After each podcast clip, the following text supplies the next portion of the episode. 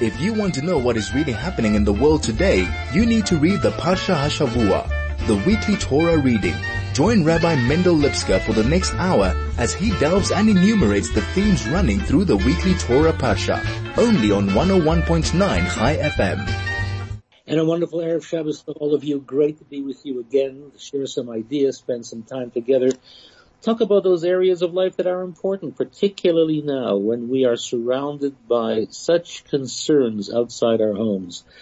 The epidemic is in a terrible, terrible rising stage here in Gauteng where we live, and it's important that each and every one of us do whatever we can to ensure our safety, our health, ourselves, and those of others as well. Can't emphasize enough how important it is right now to take extraordinary care, to do whatever is necessary in order to protect the safety of ourselves, our families, our community, our country. It's a very special week that we're in.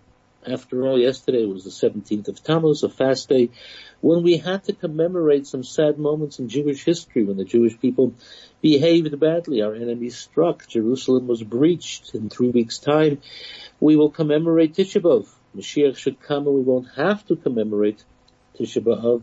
And as our sages tell us, may these days be transformed into days of great festivity and joy, Simcha and Yantif, days of joy and festivity. This is an important time. It's called Bein HaMitzarim, the three weeks between the tragedies, the tragedy that we spoke about, well, we commemorated yesterday, the 17th of Tammuz, when we fasted all day, culminating in three weeks time with Tisha B'Av, a 24 hour fast.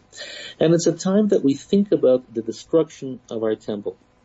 Our destruction of our temple was not only a sad moment in the sense that our spiritual core, the heart of the Jewish people, was burned to the ground, well almost burned to the ground, but even more so, it's a time that we were sent into exile, and not only the exile of Babylon and Rome, but the exile of the entire world when the world entered a state of darkness, when the temple was standing, we saw revealed miracles. When the temple was standing, we recognized the presence of God. When the temple was standing, we knew, everyone knew, that Jerusalem, Temple Mount, the temple on the Temple Mount, this is the center of the world, and from that place, all prayers, all holiness emanates and elevates the highest levels with the destruction, we entered into a state of galut, exile. Exile in the truest sense of the word, not only geographic exile driven from our home into strange and very often hostile lands, but exile within our hearts, within our minds, within our bodies and souls. Everything went into exile. And although the previous Rebbe once told us that when the Jews went into exile, only their bodies went into exile, not their souls. This is something which is important for us to understand. That not the fact, notwithstanding the fact that we can be in the bitterest of gulls, in the bitterest of exiles, there is that powerful, passionate flame within us, that flame of Yiddishkeit that keeps us going individually and collectively as a people. I've often spoken about how the exiles throughout history, unfortunately, were so aggressive, so hostile, so destructive, really destroying the body and much of the spirit of the Jewish people, but nonetheless we grow, we thrive, not only strive, but actually thrive and become a bigger and better people.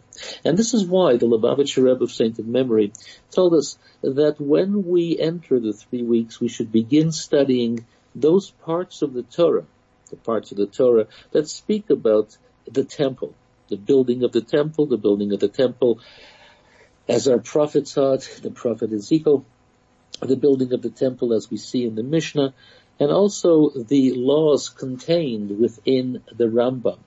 Hilchas Beit HaBechira, the laws pertaining to the building of the third temple. Maimonides tells us, Rambam tells us in no uncertain terms that when Mashiach comes, as we know, one of the primary objects, things that he will have to do is to rebuild the temple. And Maimonides tells us in great detail in his book of laws, in his Yad, how in fact this will be done. And he says when the temple will be rebuilt, this is his opening, his opening statement, his opening paragraph in Hilchas Beis Habechira, that it should be a place where the pilgrimage three times a year can take place, where the offerings on the altar can be brought, etc., etc. And while of course he says the Mishkan, the tabernacle that was built by Moshe in the wilderness is told to us in great detail in the Torah, this was only a temporary state, and ultimately the construction of the Beis Hamikdash on the Temple Mount that King David had prepared and King Solomon actually built, this was the new and permanent place of the holy area. And this is why we have to study these laws, not only to remember the past or perhaps prepare for the future, but also, as our sages tell us, something which is very important. Torah is exceptionally powerful. Not only does it unite the Jewish people, far beyond that, it creates a spiritual reality. When we study Torah, that which we study actually becomes real at a certain level. When we study the laws of rebuilding the Bet HaMikdash, the Holy Temple, this in itself creates the reality of the temple being built. And while of course it's something that we cannot see, it's something which is not visible to the human and simple eye, it is there nonetheless as we've often spoken about, just because we don't see something doesn't deny its reality. And this is true in every single area scientifically as well. We don't see molecules, we, we don't see atoms, yet they are there and functioning in a powerful and precise manner. It's there even though we don't see it. We see a solid block of wood. That block of wood is actually a mass of moving atoms and molecules. We don't see it. We some, some we see something firm and hard and yet we don't see the inner reality. Similarly, and far beyond that, when we study Torah, the words that we say, the words that come out of our mouths when we study the Torah, they create a reality.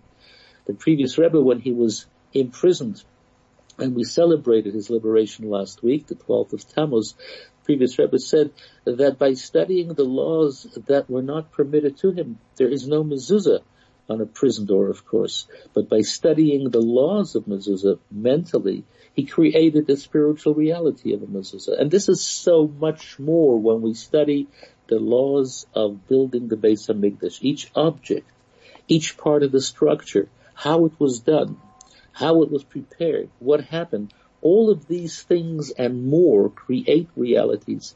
And this is why it's important for each and every one of us to study some aspect of rebuilding the temple. If you have access to the Rambam, of course study the Rambam. It's available in English as well. Go to Chabad.org and you will find all these things. Some people want to study the prophet Ezekiel, where in glorious detail he describes the magnificent structure that will be rebuilt different than the Temple of Solomon, much bigger. Much more detail is told to us from a spiritual vision that he had and shared with us, the Jewish people. That three weeks, while of course it is a time of semi-mourning and all sorts of restriction, even that the music that you'll hear on this program is a cappella. We don't listen to music with musical instruments. Nonetheless, although a time of mourning, we have the opportunity of doing something positive studying the laws of the Bet HaMikdash. This creates the reality. It brings it in to the dimension in which we live. And may Hashem help us that it becomes revealed to us in the very, very near future. But more of that soon. This is the Parsha Hashavua with Rabbi Mendel Lipskar, only on 101.9 High FM. We were just speaking about the concept of studying Torah in a particular sort of way which makes it real. Because Torah has a divine energy, the very words of Torah, the very language of Torah. Sometimes we think we read an interesting story, but in actual fact, these are the words of God transcribed by none other than Moshe. And what he is telling us is not only a historical story with certain lessons that we can learn from it. This is the word of Hashem. And when we study the Torah, when we read the Torah properly, what in actual fact is happening, we are creating a reality of Torah energy, of this infinite power within ourselves, not only intellectually that we receive certain information, not only emotionally that we are inspired, but actually creating a reality of Torah at a certain level, a structure of Torah that is built by the words that we use. And this is why, when we take a look at this week's Parsha, it's a fascinating story. A story that at immediate outlook tells us the greatness of the individual after which this Parsha is named, none other than Pinchas. Who was Pinchas? Pinchas was actually a grandson of Aaron. He wasn't a Kohen at the time because he was born after Aaron had been appointed as the Aaron and his sons, Eliezer, the father of Pinchas, were already appointed Kohanim, and only their children born thereafter received in hereditary fashion the title of of uh, of being a priest. But we're talking about the idea of creating a reality by studying Torah and looking at the parsha of this week, Pinchas. What did Pinchas do? At the end of last week's parsha, we read about how Bilam, despite his best efforts of trying to curse the Jewish people, couldn't curse the Jewish people. Those terrible curses were transformed into the most eloquent and the most powerful descriptions of greatness of the Jewish people. But at the end, Bilam advises Balak and he says, even though we can't physically destroy this people, they are protected by God even though I can't even spiritually curse these people because they have divine protection. However, listen to me, Balak, if you want to destroy the Jewish people, there is only one way to destroy them, and that's by allowing themselves to destroy themselves. When they behave in a negative way and they remove divine protection because God becomes angry with them, that is the time that the Jewish people will in fact be destroyed by none other than God himself. And so he advises Balak to open the doors to his country and allow for the Jewish people to intermingle with his own. And the Jewish people begin to behave in terrible fashion. In fact, Zimri, the prince, the leader of the tribe of Shimon, publicly behaves in the most terrible way by acting immorally with one of the princesses of Midian. And what happens? A plague breaks out. Yes, the advice of Bilam was spot on. Let the Jewish people behave negatively and God himself will deal with the Jewish people. And he sees this plague and he comes running to Moshe and says, Moshe, haven't we learned if people behave in this sort of way, drastic action has to be done? And what does Moshe say to Pinchas? You're right, let's do it? No. He turns to Pinchas and he says something which is expressed in Aramaic language in Rashi, as our sages say. He says, de pravanka. Let the reader of the letter become the individual who acts. In other words, what he says to Pinchas, you are so passionate about this, you are so inspired, you do what has to be done. It wasn't that Moshe was afraid to do that. But Moshe recognized that this was the moment of greatness for Pinchas. Pinchas was now going to act in a way which was not only heroic, not only breaking out of his rational and normal healthy restrictions. This was the moment for Pinchas to become the great individual that he was. And this is so true in life as well. There are moments when we see something and we are not happy with what we see. And we turn to the leaders, and we turn to those older, whether chronologically or otherwise, and we say to them, can't you see there's something wrong? Perhaps that in itself is an indication that we ourselves have to do something at a given moment. What it tells us is, and this is a slogan today, yesterday, very, very popular. If you see something, say something. If you see something, do something. Very often when we see negativity, it's up to us and act. Not every single time. Of course not. Yes, there are moments of zealousness. There are moments when we stand up and overcome whatever restriction in life that we are. We might be withdrawn. We might be shy. We might, well, feel false humility. But the moment itself comes and calls us to do something, it doesn't have to be huge. It doesn't have to be dramatic. It doesn't have to be way beyond the normal accepted behavior of people, but it's something which as far as we are concerned is heroic. This is the story of Pinchas. Pinchas stands up from among the nation and puts an end to the plague. And while of course the tribe of Shimon are not very happy with what he's done, he's actually killed their leader. And they turn on him. And they try to undermine the sincerity of his behavior. They say that he is a naturally cruel person. He was driven by false religious, well, judgmentalism. Why did he have to do something? Moses is standing there and didn't do anything. This young upstart must come and do something. This is the story of Pinchas. And what does God say? And this is how our parsha opens up. Our parsha opens up with God saying, Pinchas ben Elazar, he is the one who's calmed me down. He has caused me to stop the plague. He has brought peace and this is why I am giving him my covenant of peace. My covenant by giving him the title of priesthood. And what is a priest? As we're told about Aaron, the first high priest. Ohev Shalom, Berodiv Shalom. He was a man who loved peace and pursued peace. You are accusing him of being a cruel nature?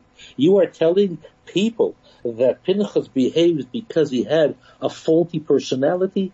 Nothing could be further from the truth. He was driven by a purity. He was driven by an honesty. He was driven by a sincere desire to do the right thing in the eyes of God. He was driven by a sincere desire to stop the plague that was destroying the Jewish people. He was driven by a tremendous need to indicate that essentially the Jewish people are a far more powerfully spiritual and moral people than the immediate behavior that you're seeing right now. Even Bilam himself, how does he describe the Jewish people? Matovu ahalecha Yaakov. How beautiful are your tents, your homes, your family life, your sense of modesty, your sense of morality. This is the greatness of our people. And when that begins to crumble, Pinchas was driven to a point of something must be done. And he stood up. He stood up from among all the other people. He was a young man. And yet this young man did something which was so courageous, that was so powerful, that it actually transformed the negativity of the moment, the punishment, into something that came to an end from here on in would be blessing. And beyond that, of course, he rose to a level of incredible greatness. He was given the impossible gift, something you can never really earn or work for. He became a Kohen. He became a priest. And our Kabbalistic sages and our Talmudic sages tell us that Pinchas had the soul of Eliyahu, Elijah the prophet. Elijah the prophet that will herald the coming of Mashiach. Elijah the prophet that visits every Jewish home at the Seder on Pesach night. Elijah the prophet that attends every single Brit, every single circumcision of every boy from beginning of time until well, the end of time. He is there. He is present. Pinchas had that greatness. Pinchas had that incredible sense of spiritual devotion, the recognition that each and every single child at the moment of circumcision becomes transformed into a greater person, not only a physical creature, but one who has stamped upon his body the spirituality of godliness. Time of freedom we speak about Eliyahu Navi who comes to every single Seder.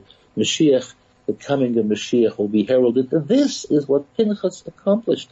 And how did he accomplish it? He accomplished it by recognizing that this was the moment for him to rise. The old story, cometh the moment, cometh the man. And as I said before, it doesn't need to be dramatic like the story of Pinchas. It doesn't have to be that great. It doesn't have to be that incredibly powerful. It can be a simple act, but an act that makes me go out of my comfort zone. And this is something which we talk about again and again and again. The need from time to time to change myself, to remove myself from the restrictions and the limitations and the negativity of my comfort zone. Oh, it might be a wonderful and even spiritual comfort zone but it's something which doesn't allow me to move forward and therefore doesn't allow me to actually know myself as I should and to express from within myself my potential. Very often when we are in a comfort zone, we simply amble along, we simply sail along, we go along, and this is the beginning and this is the end. But when we rise to a challenge, when we recognize that there is a moment there that is able to draw out from me a different potential, a different type of greatness that is hidden very often deep within my spirit, deep within my soul, I change. Not only do I change, I think differently. My whole perspective shifts. I begin to see things in a far greater and a far better way. And throughout the Parsha, this is what we see. What do we talk about in the Parsha? How to divide the land for the Jewish people when they come into the Holy Land. This was a moment of true liberation. This was a moment of greatness, the Jewish people coming into the land and every single piece of that land was connected to each and every single Jew from the time they left Egypt until the end of time. Each and every single Jew has a portion in that land. And that portion in that land means that I have to connect with something that draws out from me a far greater dimension of greatness. This is the story of Pinchas.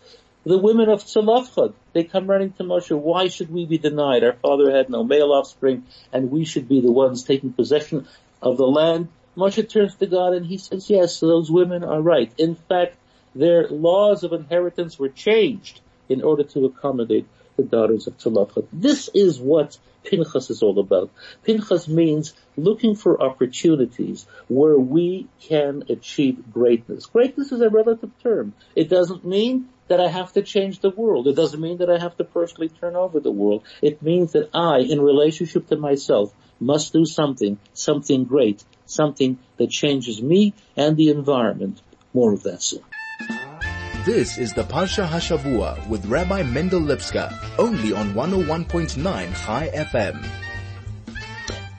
We're talking about the heroic act of Pinchas and how he transformed from, well, an ordinary person to become a Kohen. He stopped the plague. He uplifted the moral standards of the Jewish people.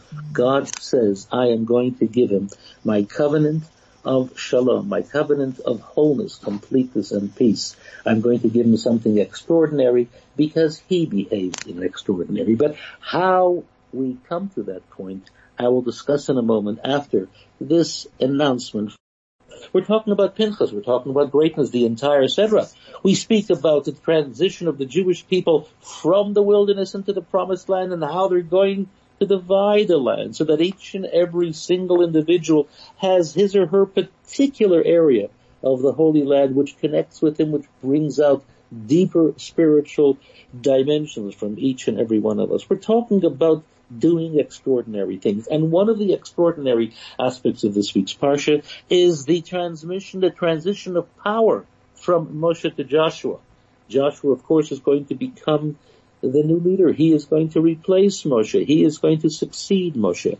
And there's a whole process where Moshe has to stand and do something physical to transfer the power of leadership from himself to Joshua. Joshua now has to undertake a tremendous responsibility as we've seen in the life of Moshe and will continue to see until the end of Deuteronomy. Moshe's job was extremely difficult, protecting the Jewish people, guiding the Jewish people, leading the Jewish people, uplifting the Jewish people, not only as a people, but how each and every single individual was able to reach, taught how to achieve the realization, the expression of potential. And now comes the moment where the next stage in leadership is coming, and that will be with Joshua, who will actually lead the Jewish people into the promised land, fight the battles, divide the land, and take possession of the land as promised to our patriarchs, Abraham, Isaac, and Jacob. Now talking about that, it brings to mind something else that is so special this week. Today, today, we started the 40th cycle of studying the Rambam. The 14 books of the Yad a tremendous, tremendous effort where Rambam wrote each and every single law from faith at the beginning until the coming of Mashiach at the end. From beginning to end, he covers each and every single of the 613 laws. And 40 years ago, the Rebbe instructed us to start learning. There is the single year where we learn three chapters a day. We finish the entire 14 books in one year. There's one chapter a day, which takes three years. And then there's the mitzvah of the day that we can finish every single year knowing the mitzvah of the day. But as the Hakdama, the introduction to the book of Yad HaChazakah, Rambam writes something incredibly powerful, incredibly interesting. He actually writes down the name of each and every single individual that received the, well, from Moshe who received the Torah from God and passed it on to Joshua, as we read in the opening Mishnah of Pirkei Avot. And every successive generation and leader and teacher and rabbi received from the one before. And this chronological order is not simply there to tell us who are the great people, but to tell us that the succession of Torah is absolutely authentic. It was passed on from one great person to the other, the complete Torah. And it starts with none other than Moshe, and Rambam goes through every single name until he comes to the end of the Talmudic period when everything was written down. Now this is something which is incredible. People often think, where did the Torah come from? Rambam tells us this is where it came from. Moshe received the Torah at Sinai. He received the Torah from God himself. And he taught it to Joshua. And Joshua to the elders, etc., etc., etc. Coming down to the very end of the Talmudic period, after which, of course, we know the history quite well. And from the Rambam to our days, we can also enumerate the individuals who were given the Torah in every single generation. And what does Rambam say? There came a time. Came a time when the Jewish people were dispersed throughout the world's distant islands. We know how big the world is, and we know how far people can and were dispersed. And Rambam said, now came the time to write it all down in one book. That is the book of the Rambam. And it's the story of this week's parsha. The story of Moshe handing over leadership to Joshua. Now that is a heroic act. First of all, to hand over leadership is a heroic act. And second of all, to receive leadership is a heroic act. And this is what Rambam says. The heroic act went on and on and every single, 40 generations were one received from the other and we know their names and we know stories about their lives. These were real individuals who were absolutely dedicated to receive from the previous generation, from the previous teachers, the Torah, and then to pass it on to the next generation with authenticity, authenticity and totality. And this is something which is so important for us to understand, the power of Torah. And this is why each and every single day we study the Rambam, this particular book, because it tells us, it tells us not only the law, it tells us this is the law received by Moshe at Sinai, handed down by great and people, powerful people, powerful intellectually and spiritually, and people who were concerned not only with taking from the past, but passing on to the future. And this should be our incredible duty as well, to receive the Torah on a daily basis and to pass it on to future generations, through our children, through our friends, through our communities. This is the Parsha of Pinchas. This is how we begin the study of Rambam today, a heroic act. So when over Shabbos you spend some time looking at the Parsha, try to read the laws pertaining to the rebuilding of the temple as mentioned earlier on. Try to read something of the Rambam on a daily basis. It will bring purpose and joy and spiritual light into your lives. This is something which is important for you to understand, to take the Torah, make it real, make it personal. Have a good Shabbos.